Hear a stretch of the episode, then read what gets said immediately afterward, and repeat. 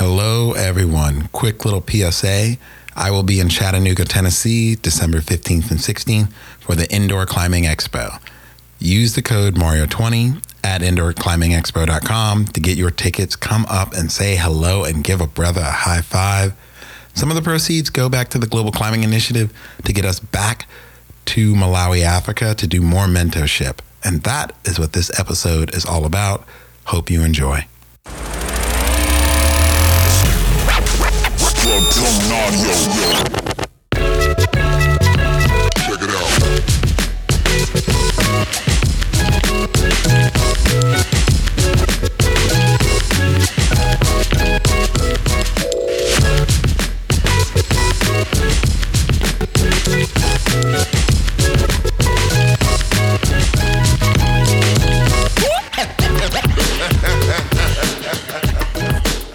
Friends and enemies, lovers and haters, welcome to Sends and Suffers Podcast. I am your host, Mario Stanley.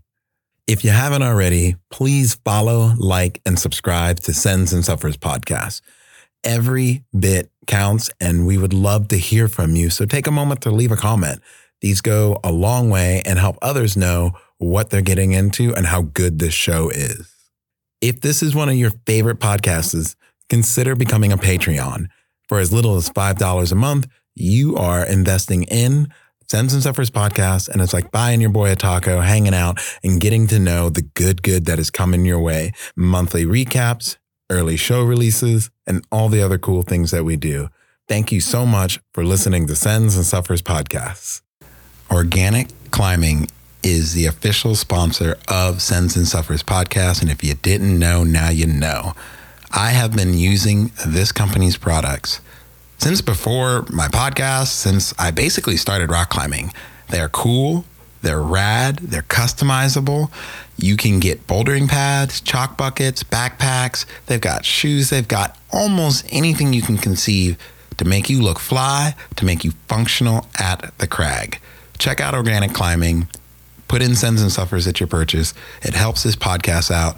And really support someone who has been supporting the conception of climbing communities since the beginning.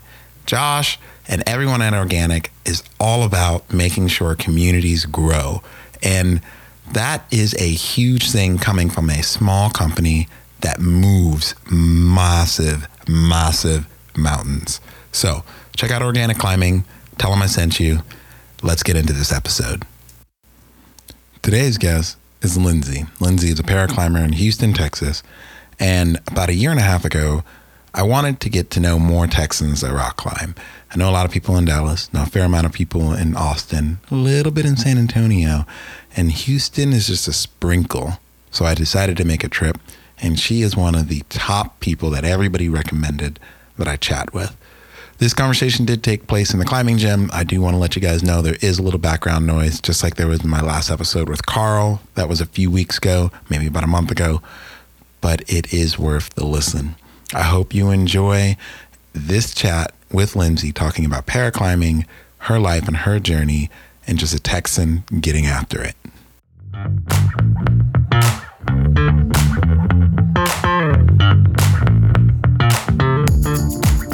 Thank you for being my guest. Of course. You're welcome. So, all right. So who are you? Where are you from? And what is your relation to the outdoors? Or I guess we're in a climbing gym. So yeah, here you go. Um, I'm Lindsay Purcell. I'm from Houston, Texas, and we are at Momentum, which is my home climbing gym. Um, I started climbing probably right before the pandemic. My husband actually got into it, and I was kind of jealous of him being here all the time. So I thought, you know what? I'll jump in and see what this is all about.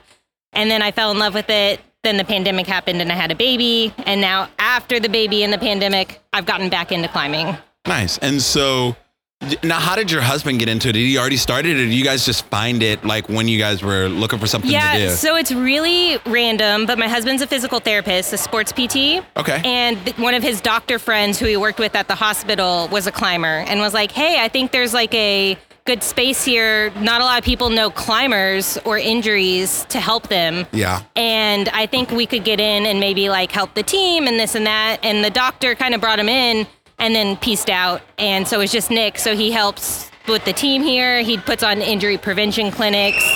Um, and he kind of was like, I want to get climbing so I know these injuries. And then he fell in love with it, brought me in, and that's kind of where it all started. Oh, very nice. Now, do you have the same medical background or? No. So I actually work in oil and gas. So we're the perfect Houston couple, oil and gas and, and healthcare. um, awesome. But no, but it is great to be married to a P T. So when I'm like, ah, I hurt my finger, he's like, you're fine, or do this. And so um, it's nice having him around, especially for like my medical side of things, because I am a paraclimber, so okay. It's nice to have him kind of had knowledge of that as well. And so being, um, I guess, so the next question I would have is like, knowing that you're a paraclimber, like what made you want to take the leap from going from like just recreational climbing and then doing that? And then also, if you don't mind, like what is your category in paraclimbing? Because I know that's like a confusing thing in itself too. A lot, yeah. a lot of people don't understand that, like within like U S A Climbing, within youth, there's youth C, youth D, youth yep. A, youth B, and that can be complicated in its right. own thing. And I know um, the paraclimbing is far more complicated. A previous athlete of mine uh, worked on, his father helped work on the classifications. Yeah. And I know it's complicated. So where are you in the paraclimber spectrum? Okay, so in the paraclimbing spectrum, spectrum, I am R P three. So R P stands for range and power. So there's a, either a range or a power deficit. And then the numbers one, two, and three are kind of like the breakdown within the R P category. So one is kind of your like less able, and three is kind of your more able in the fact that you have more range of motion maybe, or a little bit more power. Um, mm-hmm. So classifications is kind of a sketchy thing. It's always been one. It will always probably be one. Yeah, no, I mean, it's the um, nature of the beast. It's just the nature of the beast, but they're working on it, and I think it's, you know, moving forward in the right direction. So I have M S, multiple sclerosis, and so my left side is what is affected on me. So if you look at my left leg especially, um, the muscle power is just not there compared to my right. So that's what classifies me um, to be a paraclimber. And I think really I got into it because in college I was an athlete. I went to the University of Oklahoma. I was on the rowing team. Mm-hmm. I grew up playing soccer. I liked competing. And then kind of after my diagnosis, I realized I love climbing, but I can't really compete with the normies or the able-bodied people. Um, Is that what they call able-bodied people some, at the events? Some people. I love and, it. Yeah. So, um, you know, I, I kind of felt defeated because I like to compete, but I felt like I was just being hindered by something I couldn't control. And then I realized that paraclimbing was kind of an avenue for me to still be competitive where I'm at today. Was that like a big thing to reconcile with? Like when you finally, because I mean, because I guess from what I, if I understand this correctly, you didn't know for a big portion of your life that you had M S. Correct. Yeah. And so, so all of a sudden, surprise. Yeah. I was twenty-one when I got the diagnosis. Oh, shit. So I was in college. Um, and so it was, it was definitely a hard thing to kind of grasp because it's like my whole identity growing up was being an athlete. And then they're oh, like, wow. all I knew about M S was like the people in wheelchairs on T V, you know, celebrities. And yeah, I thought, yeah. okay, my life's over. I can't do anything. Um, but luckily I've had a really decent run with it for the last eleven years. Mm-hmm. Um, I got diagnosed really early. So I've been on medication for a long time and it's been helpful. Being married to a P T makes it helpful. Yeah. Um, so I, I think it took me a few years to kind of cope with it, but things like paraclimbing kind of make it feel more like a superpower as opposed to like something that's terrible because it allows me to compete and do my best with people who are kind of at the same level as me. Okay. If that makes sense. You know, I, I just want to like kind of roll back the dice on this real quick, just because to me, it sounds very interesting.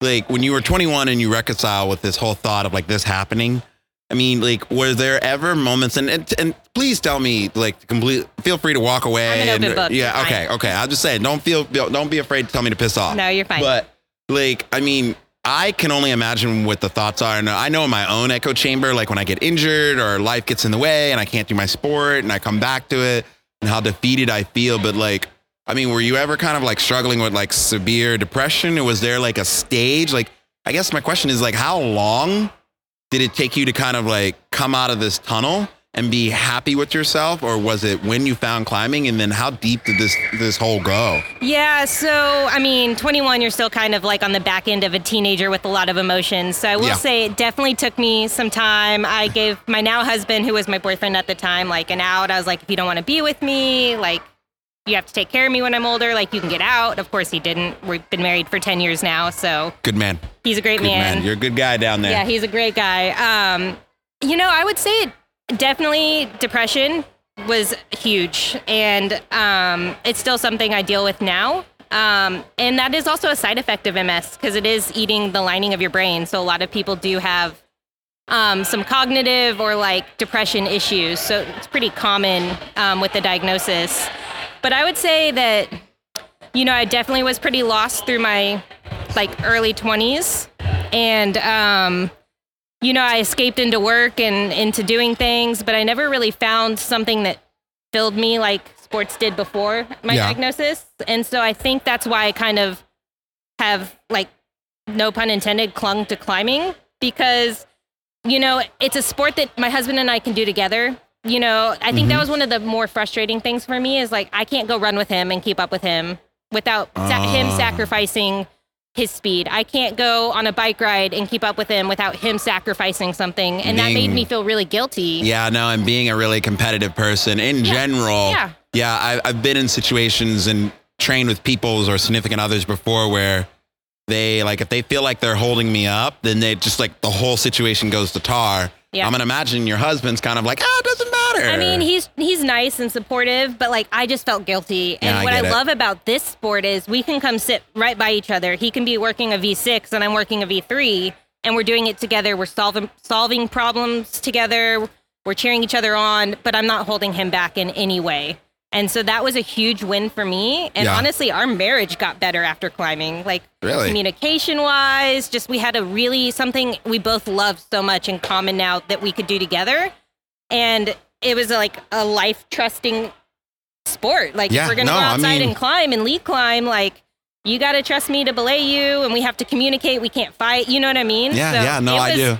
I, I, any couple who needs, like, therapy, go, just go climb together. You know, that is so funny because I know so many couples who do not climb together because of- they fight so much, or they kind of get on each other's skin. But I mean, it, I guess it makes sense, you know, to each his own. It's like, it's going to be a little different for everyone. Yeah. And so, yeah, that's awesome. So how was it in Salt Lake? Salt Lake was awesome. So Salt Lake was my second competition ever. Nationals was my first. Nice. Um, it was really cool. I think they had nineteen countries represented, almost one hundred athletes for the paraclimbing. Um, yeah, so it wow. was huge. There were people. That, that side is growing. I remember just like maybe that five years ago, four years ago, when it was in Ohio, it was never that big. Yeah. It was maybe like, maybe, I don't think that many countries was represented. I think there was that many athletes. Yeah. But the diversification, but I, it wasn't Worlds then. So. Yeah. Yeah. Yeah. So in my category, there was fourteen women, and I think there was at least seven or eight countries represented. So wow. it was pretty solid. Um, I definitely learned a lot about just the competition, how it, the layout is, how it works. Um, I ended up getting eleventh. So, you know, not my ideal situation, but I'm eleventh in the world. So I guess I'll own that. um you yeah, know yeah I but, mean I think you I think you can hold that belt pretty high yeah so yeah, yeah. it was it was a great learning tool. And then I'm going to Switzerland in July for another World Cup, um so that will be, I think, where I can really test myself now that I know what, what to expect. So how has that now uh, let's talk about, like, training a little bit here, because I'm a coach. Okay. And that's my that's like my bread and butter. And I don't like I don't know how much you know about me, but I live in Dallas, Texas. I have been coaching for, I kind of lose track of time. I tell people it's like eighteen, seventeen, twenty years. I don't know. I've been having so much fun. I don't really care. I right. just know it was like, I think I started in like two thousand six or something. Okay. No, maybe late, later than that. I don't remember. But um, I'm always interested in, like, how people approach their training once they learn something new. Because you got new information after doing your first Correct. couple comps. And then how do you also relay that information to the people who are coaching you to continue to make you better? And it, does your help, husband help coach you, or do you have a particular coach? I'm or are you a just dark riding? Horse. I'm riding solo. Oh, girl, I have you're no riding team. Dirty. I have no coach. I did reach out to someone literally yesterday because I was like, you know what, maybe I should get a coach. If you come to Dallas, you're more than welcome. I coach a few athletes. I've coached a few para athletes. in Dallas, and then we also run a paraclimbing meetup. Yeah. And so you're a, if you ever come up, you're more than welcome to. I appreciate that. Yeah. So I actually got one of the climbing coaches and the girls that works here kind of interested, and she's looking at making this gym more accessible for para athletes. Nice. Um, getting the equipment that they need to be able to come in and just climb, and possibly starting a group. So we're trying to get the ball rolling. I know there's at least one other para athlete who comes to this gym who um, was supposed to go to Worlds, but she got COVID. Um, I know. It's nah, COVID. That's kind of like the dark. It's kind of like the dark cloud over a lot of people. Yeah. Yeah. Um, so, but I don't have a coach, but I'm kind of realizing that all the women who are really succeeding have kind of a training plan. I've just been kind of like, hey, I have a baby. I'm free tonight. I'm going to go climb. I'm going to go yeah. do this. I've kind of just been winging it. And I kind of, I realize now that if I can focus a little bit more and maybe have a plan, I could see more growth. Yeah, I, I can definitely agree with that. And I've even, I even that's true, for, I think, for almost anything, whether it's professional sports or personal life. Like you can even, you can wing it for so long, but at some point, at some point, it doesn't matter how much volume you do, intent and intention mm-hmm. matters more. Absolutely. And that has way more weight. And that, so I guess what's the first thing that you learned that you needed to start doing when you come here and start training now? Or like, uh, do you have a structure yet, or you're waiting for that? I don't have a structure yet. I'm waiting for that. Um, but I do, I do realize I need to start incorporating more lifting and just cardio into my, into my exercise. Interesting. Um, just with the strength, you know, like I would have never suggested cardio, really. I, that's interesting. Well, I'm carrying around some extra baby weight, so I'm trying to get, you know, listen, mom, mom strength is a whole nother world. Um, so I'll tell you what. Yeah. I have yeah. an almost one year old now. So I've been a year, which, you know, I keep reminding myself having a baby is a lot on your body. And your whole genetic structure was just like, I mean, maybe not, your hormones were just everything. Going zip, zap, zap, zap, boom, zap. It was like an explosion. Yeah. No, I like, I can't even begin to imagine. I, yeah, I watch mothers, like there's a, we call this one girl in the gym who climbs Mountain Mama. Yeah. And she's had three children. She comes, climbs through Bless the whole her. pregnancy, comes through the whole thing and comes back. And she just said, she's like, you know, I feel stronger every time I have a child when I come back. And I'm sitting here thinking in my brain, I'm like, what in the world you is know what? going on? I think on? It's true, because I climbed till I was thirty-two weeks pregnant. And when I came back after I got cleared to exercise, I was already sending things at the same level or higher than I was before I got pregnant. So my friend Bethany, who's founded Brown Girls Climb, I don't know if this article's out, but she wrote an article because she used the Beast Fingers plate and measured her grip strength and did a this whole study. And I, I cannot remember the information and the details, and I'll try and see if I can find it and put it in the show notes. But she said that after her baby, she came back either stronger or just as strong, as long because she was consistent. So I'm very curious to like know like, like what's going on there. But that, I was just curious. Okay. Yeah. That's cool. Yeah. I came back as strong, and I think I'm carrying that baby waist, like baby weight vest that's mm-hmm. making me stronger. 'Cause it's like a training vest that I'm training with every day now. So I've nice. definitely gotten stronger. Hell yeah. I'm excited for you. That's super rad. Now, um, what is, I get, I guess outside of like paraclimbing and outside of this, like what else are you really involved in? Are you involved here in the gym? Do you and your husband have anything else that you guys like to do? Yeah. So, I mean, we spend a lot of our time here. We're at home with our kid. We are kind of really involved in the M S world. Um, so we actually run a free program called M S Fit. It's a free exercise program for people in the Houston area. Every Saturday morning, we all meet together and we show them how to work out and try to empower them to realize That's that rad. just because they have M S doesn't mean they can't be active. And with his, you know, P T background, we are able to allow everyone, even if they're in a wheelchair, we can find a modification for them to work out and see that they actually are capable of doing things that they thought they weren't.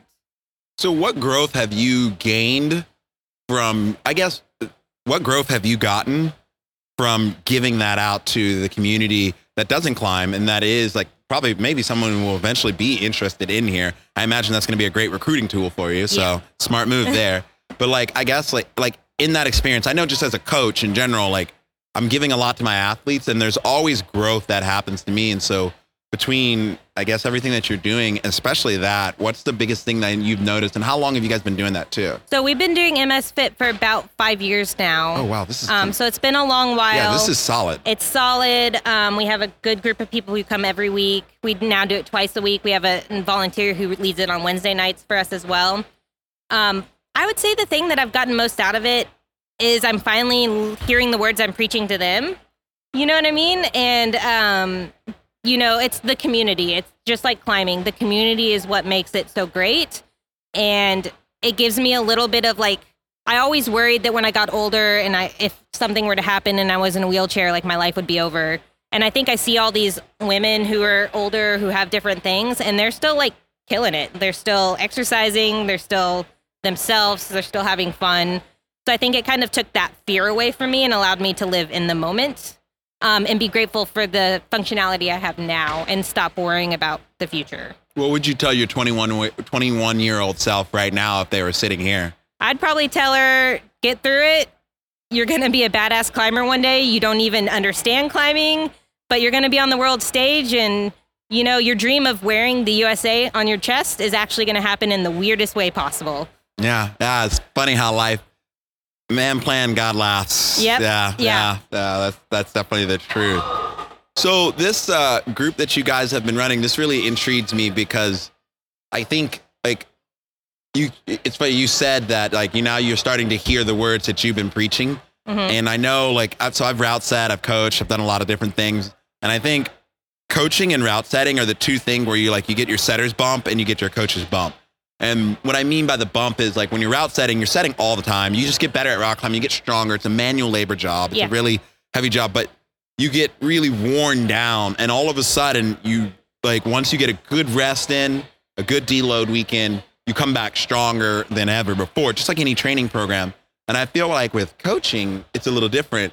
You get all of a sudden like a knowledge and a awareness bump. Like you're, you, for the lack of a better term, you become more woke.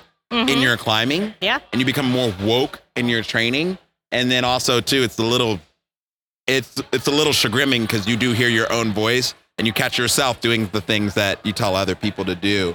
And I guess is that what you have noticed that has snuck its your uh, snuck its way into your climbing? Yeah, I would say that you know we've been preaching to them, for lack of a better word, for years of you're stronger than you think you are, you can mm-hmm. do more than you think you can. Um, it doesn't matter where you are in the scale of strength as long as you're getting better each day from who you were last, you know, last week, then you're winning.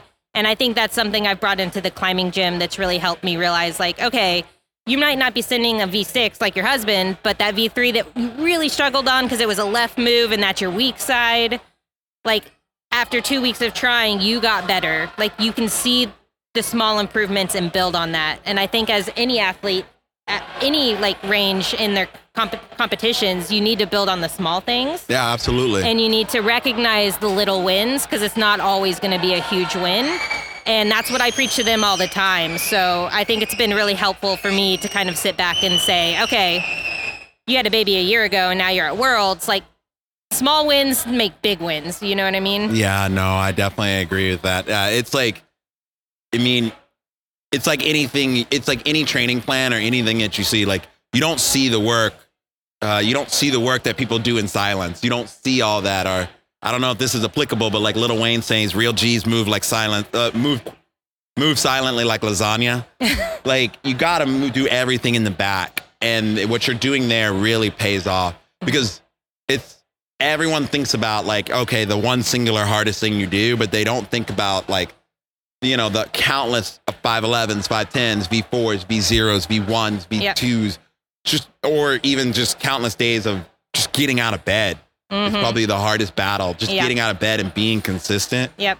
and sticking with it. And I think that's probably something that's completely overlooked a yeah. lot. And then throw a one-year-old into that and a full-time job. That's the hardest part is just scheduling, honestly, for me. Like, fair enough. I'm pretty sure I might have been the only competitor at Worlds who changed a diaper in between their two routes. That's awesome. I feel like I should get extra points for that. I definitely think you should. I, at least you get cool points for that one. Hey, moms can do cool things. I I think mothers do majority of cool things. And if we're going to be blatantly honest, the world would not be a very good place if it was just a bunch of dudes. So like, it's going to be a, it would be very terrible. I support that. Yeah, I, I'm strong feminist here. Strong feminist. I support that highly. Fair enough. Wow. So this is cool. So I guess where do you want to see, like if you could just, you know, sky's the limit, you have access to every resource in the world, like where do you want to see your climbing in the next like three years and where would you like to see, obviously you're, you want to create a pair team here. Mm-hmm. Where would you like to see that in the next three years? Ooh, that's a, that's a big question. I mean, for me personally, I just, I want to get better and maybe actually place at some of these events to show that like mm-hmm. hard work pays off. But I, I mean, in reality, I think if you ask me or any para athlete, we just want more visibility. Um, you know, if someone were to come into the gym right now as it is, we might not have the tools to get them on the wall. Um, but Momentum's doing a great job of getting those tools. And so I think that visibility is going to be the biggest thing. You know, I follow a lot of climbing Instagrams and watch a lot of documentaries. And I mean, really, Maureen Beck's the only paraclimber you see on Real Rocks or mm-hmm. on Red Bull T V. You know, she's the most famous yeah. professional climber. And, you know, I know Mo and she's a great person. And I think there's a lot of great people in the para world who could, if they got the platform, could kind of show everyone like, hey, we're just, we might not be the able-bodied group, you know, normies. We're not the normies, but we're pretty rad. And, you know, I see, I, I watched a blind climber at Nationals lead oh, outside and then, cl- wild. and then clean, and then clean an anchor blind. And everyone was just chill with it. Like, you know, one of my friends left his foot at the crag. Like we have a lot of fun things to, you know, to deal with, and we're a really good crowd. But I think that sometimes, especially with my category, R P, like if you looked at me, you wouldn't think no. she has a disability or, you know, a hindrance in her climbing. You know, you see Mo on a, on a magazine and it's very obvious that she's a paraclimber, but there's a lot of us out here that Nick always says, if he ever ran into Jimmy Chin, he'd say like, how do you take a picture of something you can't see? Yeah. And that's like me, right? Like look normal, but don't climb normal.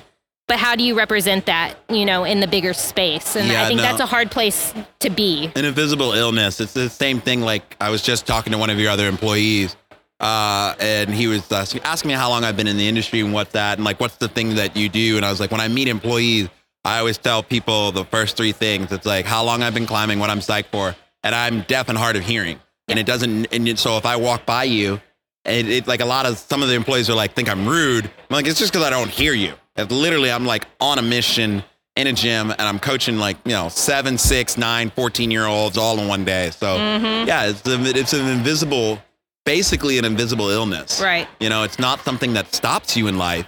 Yeah. It's just, you have to learn how to navigate through it. Yeah.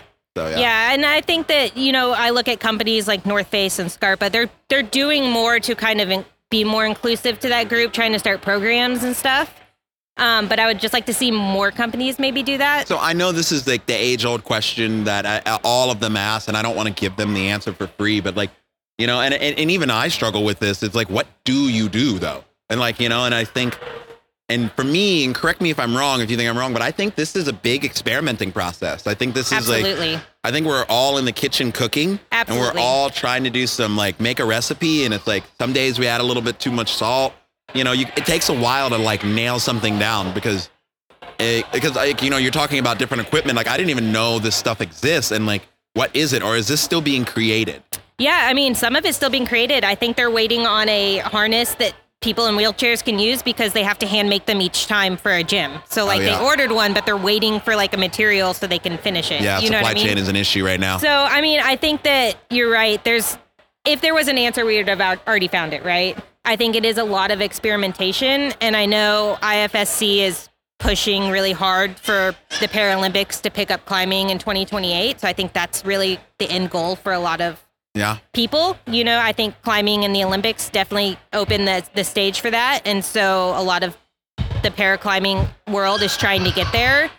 Um, and I think the support of the big brands and just showcasing it and making it more of a normal thing to see a Mo Beck on their Instagram or on this documentary would show other climbers, hey, this exists. Like most mm-hmm. of the time when I tell people here I'm a paraclimber, they have no idea what that means. Oh, I, I, I, I mean, I'll be honest with you. If Hannah did not tell me, I would not have known. Exactly. You know, right away, you know, and it's because it's not obvious. It's not. And so I just think, you know, in the age of social media, just having more awareness, doing things like this. This is why I was so psyched to do this, is if someone listens, they might hear and understand, oh, hey, I'm a normie, but there's some uh, paraclimbers who are possibly at my gym that I don't even know slaying it. Like, I, I want to support that. Oh, yeah. I think this is interesting. So, like, you know, just thinking about it is, would you say it's more, especially with these big brands and these people trying to figure out, would you say it's more of relationship building? Like, I, I guess, like, yeah, that's what I'm trying to figure out. Because, like, one of the big things also being a coach is, like, you want to have the answer. Right. Like, I'm not, well, I, take it back. Like, I don't want to so much have the answer, but I want to lead you to the answer. Correct. But yeah. In this situation, I'm realizing in my own self, like, I am trying to lead myself to the answer along with leading you to the answer. And I feel like the blind leading the blind. Yeah. And it's, but it's scary. And I think, you know, and I, by no means am I trying to validate big brands. So, like, when I say this, like, y'all hear me. Like, I see you. I know y'all doing your thing, but, like, y'all are big. You can take punches. But I also understand that, like, like this is a thing that, like, I don't think, I think we all need to admit that we don't know what we're doing. Absolutely. But we have an idea of where we're going. Yeah. We I mean, don't might, we might not know how we're getting there. Or, like, a good friend of mine once said a statement to me that, like, really resonates with me. You know, sometimes you go through life, a section of your life where, like, you're flying the plane and you're building it too. And on top of that, you're just going in the general direction yeah. that you're trying to go in. And I think, I think to a certain extent, I don't know, maybe it is admitted somewhere already. Maybe it's not. I don't feel like it is, but no. I feel like that needs to be openly admitted that, like, we don't know what we're doing. Yeah. We don't know where we're really going. We just know that we're kind of going in the right direction. That's one hundred percent paraclimbing. We're flying, building, and just kind of going wherever the plane takes us. And yeah. It's growing fast, like you said. I mean... Oh, it's it's blowing up. It's blowing up, and I think there's a need, and I think it's just a matter of U S A Climbing taking more of an initiative with us. Yeah, I'm afraid of it hemorrhaging real soon. I, I That's something that I've genuinely been concerned about because, you know, no knocks on U S A Climbing, but lots of knocks on U S A Climbing. Like, there's some... Ser- ser- we all... For those of us who are in this scene, we all know the balls that have been dropped real hard. Yeah. We all know the people who have been put in this position who are just fillers, um, and we'll just move on from there. But um, yeah, it's like, uh, once again, it's like intent and intention matter. Yeah, and lot. It's hard. I understand from a business side, paraclimbing's a lot to take on because you have a volume of people, because you have the blind category, you have lower amputations, upper amputations, you have R P three, you end up with a lot of people you're traveling with. It's not just the top three men and women. Yeah, no, I definitely agree with you. I guess it's like, you know, once again, it's like, I'm not trying to figure this out for them, but at the same time, it's like, you know, what is the simplest way to at least organize everybody and get everybody in the room to get everybody safe talking? Yep. And that, and I know, you know, there are people who are spearheading it, like Karima is, like, probably by far the most prolific spearheading person of all, and I think in the United States, yeah. uh, in cli- in the world of climb, in, par- in the world of paraclimbing, like, she's the boss, she's the bad bitch, she runs the show. Right. Yeah, and I think, you know, I, again, people like Mo Beck who have that platform showing off that mm-hmm. they're competing, they're winning, they're traveling, they're doing all these things. I just, I would love to see more of people like that. Yeah. And if that takes big brands supporting them and making them team athletes and showcasing it, then, like, yeah. If that's the way we have to get there, then that's the way we'll get there. But there's no answer. I think that's the hardest part, is it's growing and there is a need, but we need people to come and, like, sort it out for us. Yeah, this is, yeah, it's a complicated thing because it's like sitting here, we can talk about it all we want to until we're blue in the face. But at the end, at the end of the day, we still have to admit, like, we, we don't know. Yeah. We just don't know the answer and how to approach it. Yeah. Yep. And with the Paralympics kind of looming in the distance, I think they're trying to funnel a lot of things to make that work. So I think that's the end result. But some some of the things happening now go to the wayside for that, yeah. If that makes sense. Yeah, no, I, I mean, it, it's con- yeah, I wrestle with this thought and I wrestle with that statement because, like, I get it. Like, if we can just make it to the Paralympics, like, we're set. But if we just make it to the Paralympics, now you are going to hemorrhage because you don't have the structure. You do not have, you do not have a foundation to support the house, and that's everything that you're building on. Yeah. Like, there's not enough structure to handle the huge influx. You know, it's like, it's like the whole, like, I, I, by no means do I want to say these two are equal. They are different in their own rights, but they both deserve their own attention and respect. But, like, getting more minorities into climbing. You know, I argue with the gym that I work with, Summit, all the time. It's like, and I, and I respect what they're doing, and I respect how they're trying to do it with meetup with P O Cs. And, you know, and I know, and I've worked with consulting with other gyms. Like the biggest thing that frustrates me is like, you know, you want to get all these people, you want to showcase all these black people, you want to showcase all these indigenous and this. And like, I, one person was like, well, why do you like sometimes get frustrated this? I'm like, cause you don't underdress the root issue. I'm not, I was never a really poor child growing up, but I also understand the big dilemma that a lot of kids have to stick with is, do I eat, do I eat dinner? Do I get on the bus and go to the gym, or do I do my homework? The root issue is transportation. Yeah. Like, but, and I, and I'm saying that's just the reality that I know and my problem in my city. Mm-hmm. Like kids have to choose between going hungry, failing in school, or getting transportation. And I, you know, and people are nice. They're like, well, we'll provide rides. I'm like, that's not sustainable. Yeah. And people are like, well, we can probably get the bus. And I'm like, would you let your white kids stand out there on the bus stop? And they're like, well, no. And I'm like, okay, well, then, you know, what the hell? Yeah. And so it's like, it just frustrates me because like, like I get it. Like, like it's this weird double-edged sword. You have to have the awareness to fix the problem, but you have to make the problem worse to actually even fix it. And I guess it's the old saying, it always gets worse before it gets better. Yeah. And, you know, I do have hope that paraclimbing is getting better.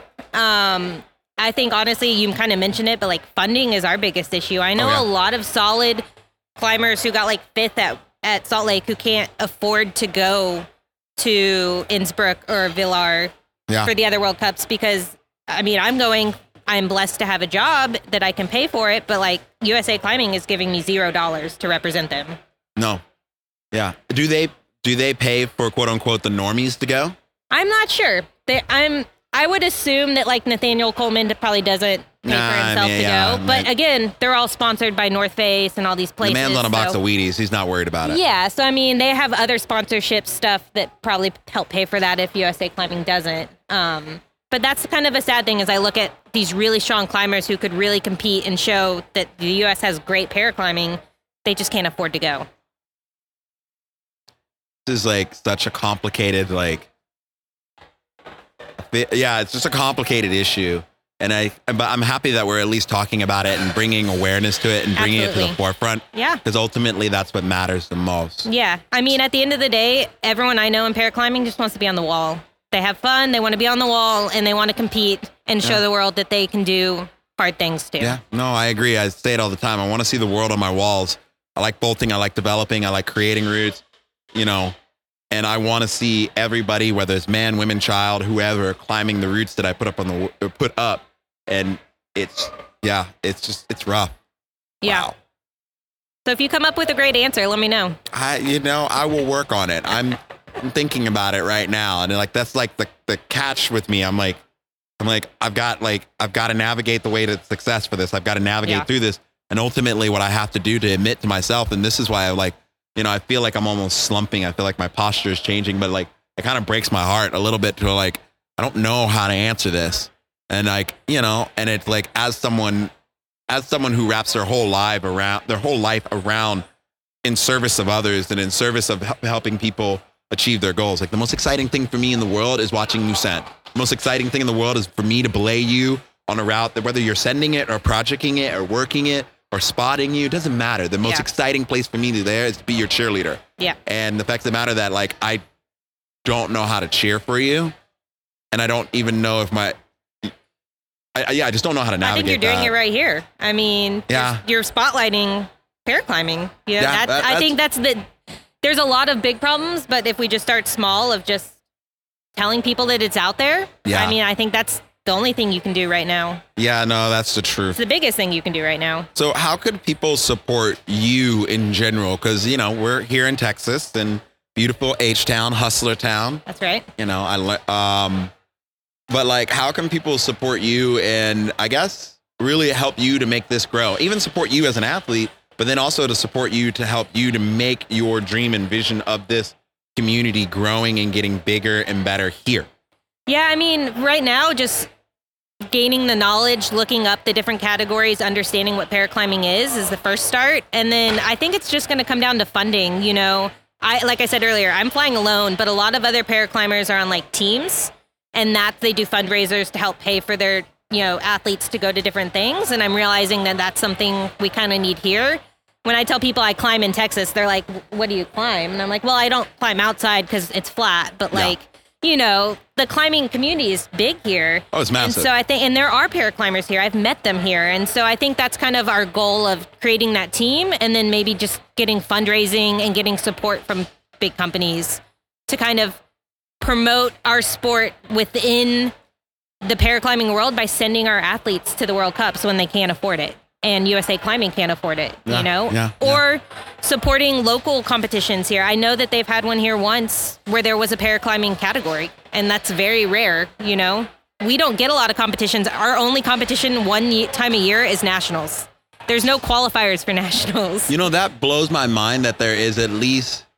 Yeah, I, I know. I guess that would be the first thing, like at least in every rope comp, because I know the K D location has a rope comp every yep. year, even if it's a citizens-based comp, yep. just having a category. Just bringing awareness. So when people sign up, they say, okay, there's this category, there's kids, there's paraclimbing. What is that? Oh, yeah. okay. That's cool. And even if it's three people, I know the reason they don't do it is because they don't want to pay for more prizes, for more categories. And it's like, I don't know. Yeah. You know, that's a, that's cool. I don't need a prize. I just want to say people just want to show up. and ha- I mean, yeah, I, I personally, me, I think the whole prizes thing is a cop out. Like, that's just me, because it's not like people come to the gym. Like, people pay to be here. People pay to go to a comp. People pay to do that. The only thing you have to pay is the route setter to do it, which granted, it is a moment of growth. They have to learn how to do that. It is complicated. I'm not saying it's easy. Route setting for para stuff is very different. Yeah. And I, and I, well, I don't know how different it really is or not, but like, but I definitely feel like that's a cop out. I feel like you could, like, homies just want to show up to have fun. I was going to say, if you, if you had a para, like, competition that I could come to at my local gym, I don't even care if you set for me. Just set what you would set for everyone else and let me compete against my people. That's yeah. it. I don't, you don't have to set anything special for me. I mean, I'd prefer if you set everything to the right, so that's easier for me, but like, you know, I don't think they'd be looking for special setting either. I think they no. just want the representation of, hey, this is our category. Yeah. You don't even have to give me a prize. Yeah, no, I mean, our, our gym recently added the non-binary category to our bouldering comps and our rope comps, and that's it. And so I think this is really, I think it is. It's like, it's funny. It's like everyone hates labels. Everyone hates labels. Everyone hates to be put in a box. But the problem is, is not everybody fits in the same box. And, you know, it's not the nineteen seventies, the nineteen sixties anymore where you can just put everybody in the box. Because this is why we're in this problem to begin with. Yeah. Because of lack of representation, because of lack of empathy, yep. and just sheer out like, well, too bu- tough, too tough on you. Just get over it. Yeah. And and I, I and I'm not saying you don't need to be in tough in life, but there are ways to build resilience that is not detrimental to someone's fo- emotional, physical, and mental health. I completely agree. I mean, it's funny. People with disabilities want to blend into society, right? Yeah. Someone no, wants we, to be stared at, to... but we want to be celebrated for what. what we have and what we're doing. And if yeah. that's having our own category and being recognized that like, hey, they're out here competing, they're being badasses, yeah, they're sending, like, that's great. You know what yeah. I mean? And it's just building that awareness for everything else. Like, I think it starts in the local gyms. I think it starts in local competition. It always starts at grassroots. It yeah. always starts at the bottom. And, you know, like, you know, Drake, you were right. Started from the bottom, but we're not here yet. Yeah, we're not here yet, but we're getting there. Fair enough. Yeah, this is heavy. Yeah. This is heavy. But it's very loving, and it's very, very, very loving. And I, I am very excited to have the opportunity to talk to you about this. It's like, and, and honestly, I don't get, I coach a para athlete, but I don't even get to, I'm so busy like finding, trying to think about like, okay, how can I help you? How can I do this? That even as a coach, sometimes I, I get lost in the details. Yeah. And I know he has to manage his own details with that. Yeah. So that's heavy. Wow. Well, I want to thank you for your time, and I want to thank you for giving me the opportunity to chat with you. Absolutely. This is awesome. Uh, is there anybody you want to give a shout out to, say hello to? I mean, it's I mean, it's my podcast, but it's your platform now. Hey, so. Shout out to my husband, Nick Purcell, Doctor Nick. He is literally the best. He's the reason I'm here and healthy and competing, and you probably hear my child in the background screaming somewhere, so yeah, shout out yeah. to him. I, I'm going to apologize and not apologize for the background. It was either be in a stuffy, stuffy room or be out here in the midst of climbing and just kind of enjoying it. But you guys got to hear the joy of children and adults loving rock climbing. Hell yeah. Uh, well, once again, yeah, thank you for coming. And I think I honestly want to say, I think you truly embody the name of this podcast. This podcast is called Sends and Suffers. Yep. Uh, uh, and, you know, you have definitely really showed me that, like, you've suffered quite a bit, but your suffering is so obviously paying off into these great sends and these little moments that you're having. Yeah. And so, yeah, yeah, it is, uh, it is a privilege, and I would love to love to have a follow-up conversation with you. Absolutely. Um, that, and please let me know if there's anything I can do. Like, my platform is your platform. Like, I will blast things. I will harass people. I love doing it. I will harass any company that you want. Awesome. Anything that I can do, but just, like, you know, I will be your angry black man. Hey, I love it. And I appreciate you having me on here and allowing me to talk about my crazy group of people and what we love to do. And hopefully other people learn about paraclimbing. Oh, yeah. Thank you. You're welcome. Thank you.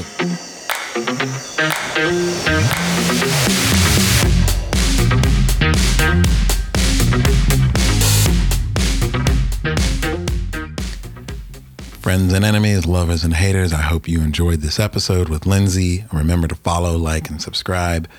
Paraclimbing is probably one of the coolest and the most intimate sporting events that I have ever been to in my entire life. If you have an opportunity to attend a local paraclimbing event, volunteer, support, or help someone in your community get to one or get into it, it's worth its weight in gold. Lindsay's an amazing individual. We're going to have more paraclimbing coming in the future.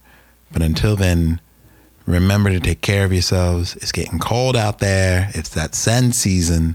But remember, if your send didn't have a little bit of suffering, I mean, was it even worth it?